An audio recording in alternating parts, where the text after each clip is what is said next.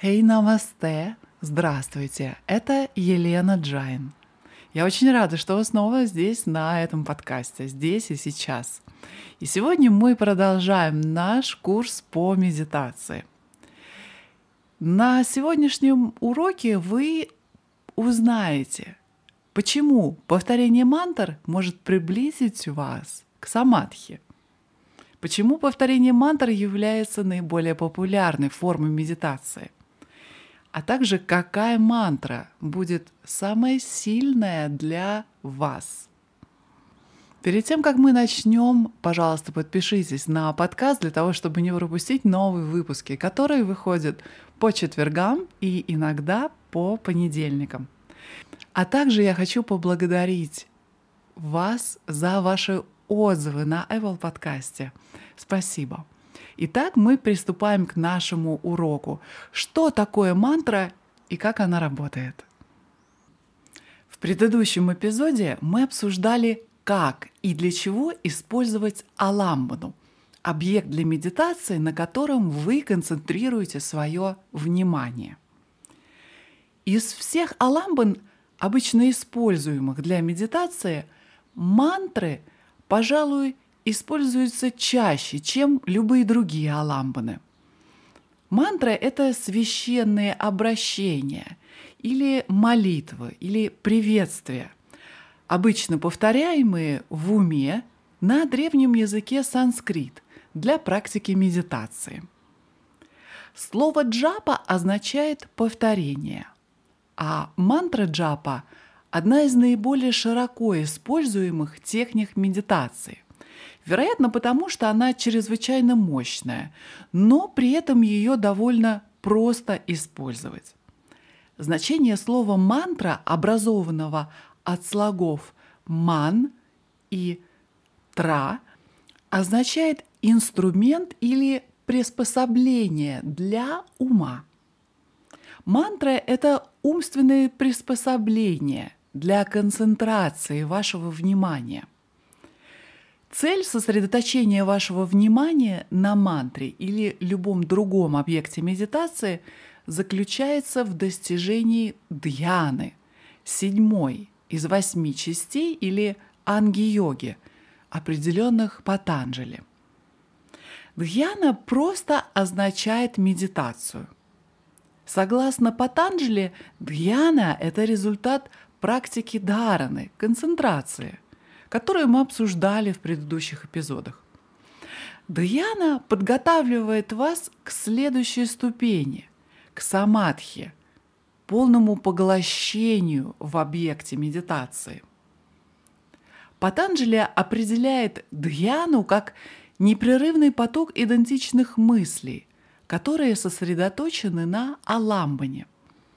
Когда вы практикуете мантра джапу, Дхьяна – это состояние, в котором ваше внимание сосредоточено на одной мантре, при этом не отвлекаясь ни на что другое. Есть и еще одно определение дхьяны, которое используется традиционными учителями. Они определяют дхьяну как поток идентичных мыслей. И это можно описать на ярком примере – Допустим, вы наливаете растительное масло из сосуда. Если лить его медленно и равномерно, оно образует тонкую масляную ленту, которая выглядит как неподвижная струя, как твердая статичная полоса жидкости, которая подвешена в пространстве. Несмотря на то, что масло внутри ленты постоянно движется – сама лента кажется статичной. Этот пример используется для описания состояния дхьяны. Когда в вашем уме течет совершенно постоянный поток идентичных мыслей, то вы, как ни странно, переживаете это как состояние покоя.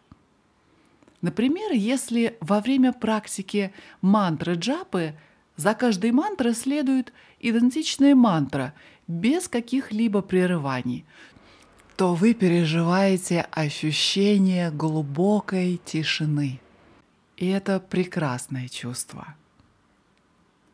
На мастер-классах по медитации меня часто спрашивают, какая мантра лучше, какая мантра сильнее. Ну что же, если бы какая-то мантра была лучше или сильнее, то на этот вопрос можно было бы легко ответить. Но на самом деле нет такой вещи, как лучшая мантра. С другой стороны, есть ведические мантры и мантры из других древних писаний, как Пураны. Есть короткие мантры и есть длинные мантры. Есть мантры, содержащие священные звуковые слоги, или мантры, призывающие Бога с тысячами разных имен и так далее. Ни одну из этих мантр нельзя назвать лучшей, но каждая из них имеет свои уникальные качества. Для того, чтобы помочь нам изучить относительные достоинства всех этих мантр, давайте вернемся к слону, историю которого я рассказывала в предыдущих эпизодах. В этой истории погонщик ведет своего слона на сельскую стройку, где слон помогает перемещать тяжелые деревья и камни. И по пути на работу им предстоит пройти через рынок, который заполнен лавками с переполненными различными фруктами и овощами. Погонщик слона хочет помешать ему дотянуться хоботом для того, чтобы схватить связку бананов. Поэтому еще до того, как они дойдут до базара, он дает слону палку, чтобы слон держал ее своим хоботом. И слон послушно держит эту палку. И этот хитрый прием не дает ему возможности схватить бананы потому что слон надрессирован удерживать палку постоянно. Подобно тому, как хозяин слона дает ему держаться за эту палку, в практике мантра джапы вы даете своему уму повторять мантру. И именно это предохраняет ваш ум от отвлечения и блуждания на посторонние темы. Теперь, основываясь на этой аналогии, спрашивать, какая мантра лучше всего подходит для медитации, все равно, что спрашивать, какой вид палки лучше всего подходит для слона. Может, погонщик подарит ему изящно вырезанный кусок сандалового дерева, или, может быть, изящно инкрустированную серебром и перламутром палку – Конечно, нет. По факту ни одна из этих эксклюзивных палок не будет удерживать хобот слона лучше, чем обычная палка, которую подобрали в лесу. Слону все равно какая-то палка. У него нет предпочтений. Погонщик, с другой стороны, определенно предпочел бы посеребренную или палку от Гуччи – а не обычную палку. Погонщик предпочитает одну палку другой, так же, как и мы предпочитаем одну молитву, мантру перед другими. В принципе, подойдет любая мантра, но мы, естественно, склонны выбирать мантру, потому что мы считаем ее лучшей или наиболее ценной по каким-то причинам. Это действительно важно, потому что чем более ценным мы воспринимаем что-то, тем крепче мы будем держаться за это. Очень быстро выбросят обыкновенный клочок бумаги, но не купюру в 5000 рублей. И по этой причине мантра, которую вы считаете ценной, будет удерживать ваше внимание лучше, чем та, которую вы считаете обычной. Итак, эффективность мантры частично зависит от того, насколько вы считаете ее ценной. Но что на самом деле определяет ценность мантры? Каждая традиционная мантра обладает шакти, внутренней силой и определенной функцией, которые мы обсудим чуть позже. Но что если вам не хватает знаний, необходимых для оценки и понимания шакти определенной мантры? Ценность мантры не очевидна. Эта ценность должна быть исследована и открыта. Ну, например, предположим, ветхая старая картина может показаться вам бесполезным хламом, но тот, кто разбирается в искусстве, может знать, что эта картина стоит несколько миллионов. Есть одна известная старая поговорка «Ценность в глазах смотрящего». И этот принцип наглядно демонстрирует традиционный рассказ о молодом студенте, который подошел к гуру и попросил дать ему мантру. Гуру сказал, возвращайся в следующем месяце. Через месяц ученик вернулся, но гуру снова сказал, вернись в следующем месяце. Каждый раз, когда студент возвращался, ему велели подождать еще один месяц.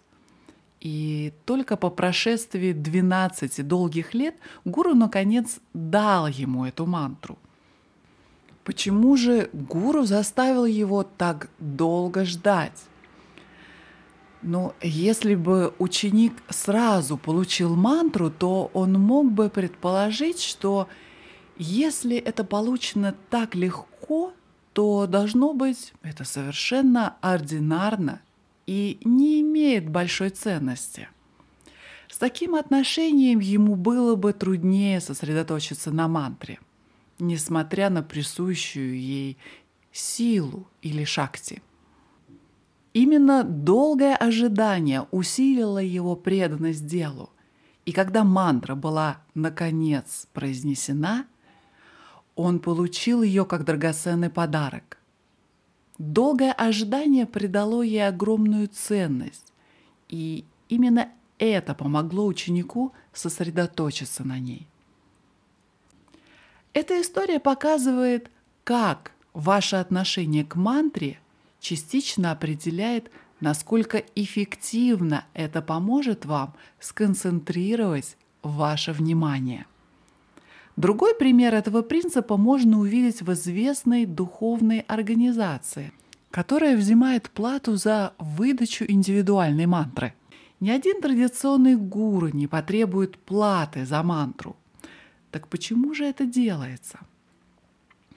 Одна из причин может заключаться в известной западной поговорке «Вы получите то, за что платите».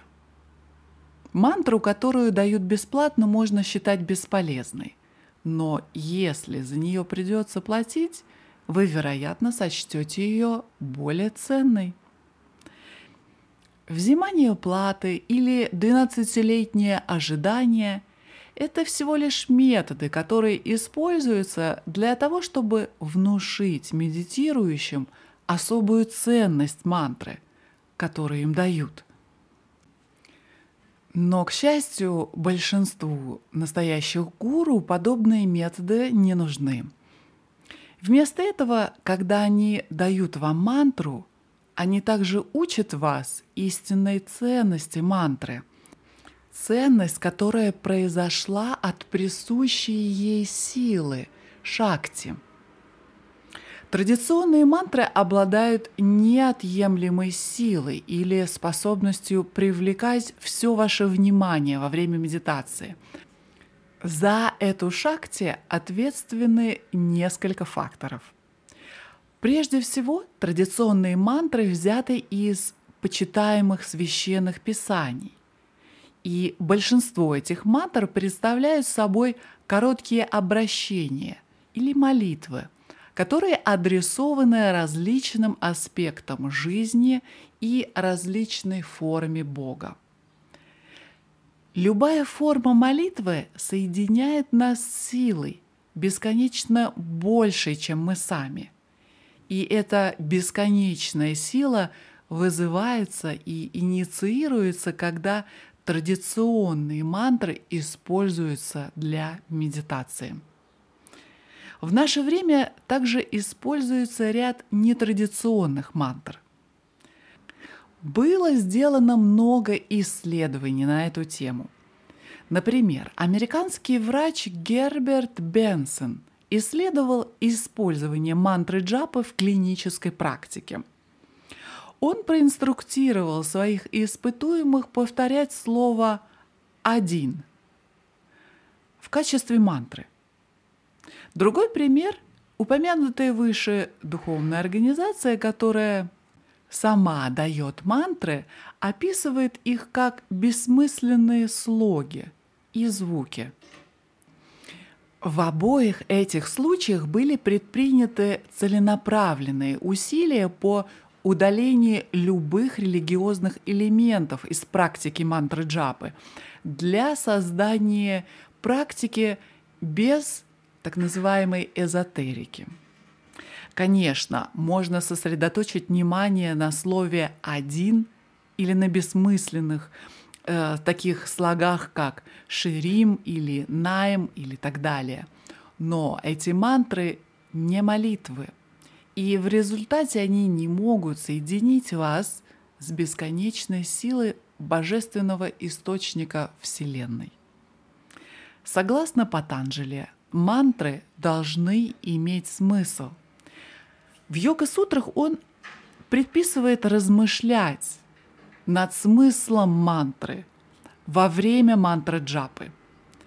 Он говорит, дословно в переводе санскрита, следует повторять мантру, и над значением должно размышлять и обдумывать. Традиционные мантры имеют глубокое значение, которое достойно глубокого размышления. И знание значения мантры повысит вашу ценность для нее, сделает ее более эффективной, как мы говорили ранее – с другой стороны, повторение мантры, не зная ее значения, может привести к бессмысленному механическому повторению, что будет являться серьезной проблемой для практики мантры джапы. К счастью, большинству мантр нетрудно понять. Многие мантры следуют общему образцу или шаблону. Этот образец обычно начинается со слога ом, звукового символа, который представляет Бога или абсолютную реальность, как я объясняла ранее. Многие мантры также включают слово «намаха», которое обычно переводится как «приветствие». Намаха происходит от санскритского корня, которое означает «сгибаться» или «кланяться». Итак, намаха предполагает поклониться в почтении или с покорностью. Из-за правил грамматики намаха часто становится нама, намо, намас и так далее в зависимости от слова, что следует за ним.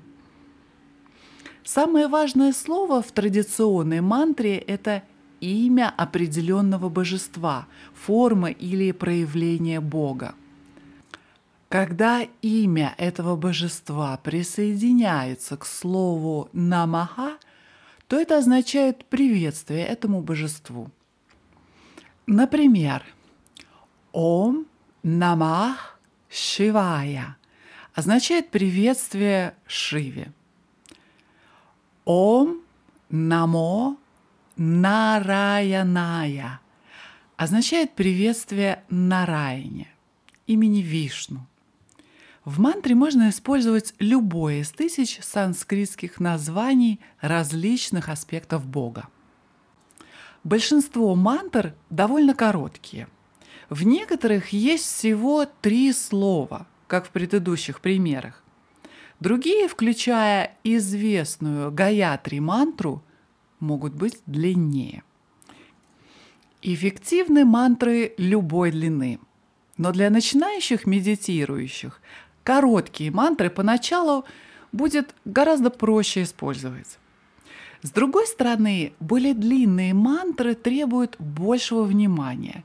И иногда они могут быть значительными. Они более эффективны в предотвращении отвлечения вашего ума, даже если им труднее научиться. С практической точки зрения если ваш ум часто отвлекается с короткой мантрой, попробуйте использовать более длинную мантру. Сама по себе мантра Ом обычно не рекомендуется для мантры джапы по нескольким причинам. Одна из них – это тот факт, что Ом-мантра слишком короткая, и ваш ум может легко потеряться и уйти в сторону – Некоторые мантры включают один или несколько звуковых символов, известные как семенные слоги или биджакшары. Это такие слоги, как шрим, хрим и аим. Это семенные слоги часто связаны с определенным божеством. Например, Шрим обычно олицетворяет богиню Лакшми, богиню богатства и процветания. Хрим ассоциируется с Парвати, богиней силы. И Аим используется для Сарасвати, богини знания, музыки и учения. И я хочу отметить еще один важный момент перед тем, как мы закончим. В мантре есть шакти не только потому, что это молитва из священного писания, но и из-за самого звучания санскритских слов. Санскрит называется Дева Бхаша или язык богов, и считается, что он имеет божественное происхождение – и по этой причине санскритские мантры почитаются как священные звуки. Даже если вы не принимаете это убеждение, санскрит действительно необычный язык. Это древний прародитель языков планеты, на котором написаны священные писания, не производный ни от какого другого языка на этой земле. У него четкая система произношения, обширный словарный запас и необычайно сложная грамматика. Все эти качества делают санскрит уникальным среди языков мира и идеально подходящим для мантр. На следующем уроке у нас будет практика мантра джапы. Поэтому подпишитесь, чтобы не пропустить новый выпуск. Обычно в новые выпуски выходят по четвергам и иногда по понедельникам. Оставьте ваши комментарии, отзывы, оценки и поделитесь теми, кому может помочь медитация в жизни. Как всегда, вашим домашним заданием будет практика медитации любым удобным и любимым для вас способом. Один или два раза в день. На этом я с вами прощаюсь. От моего сердца к вашему любовь. Намасте.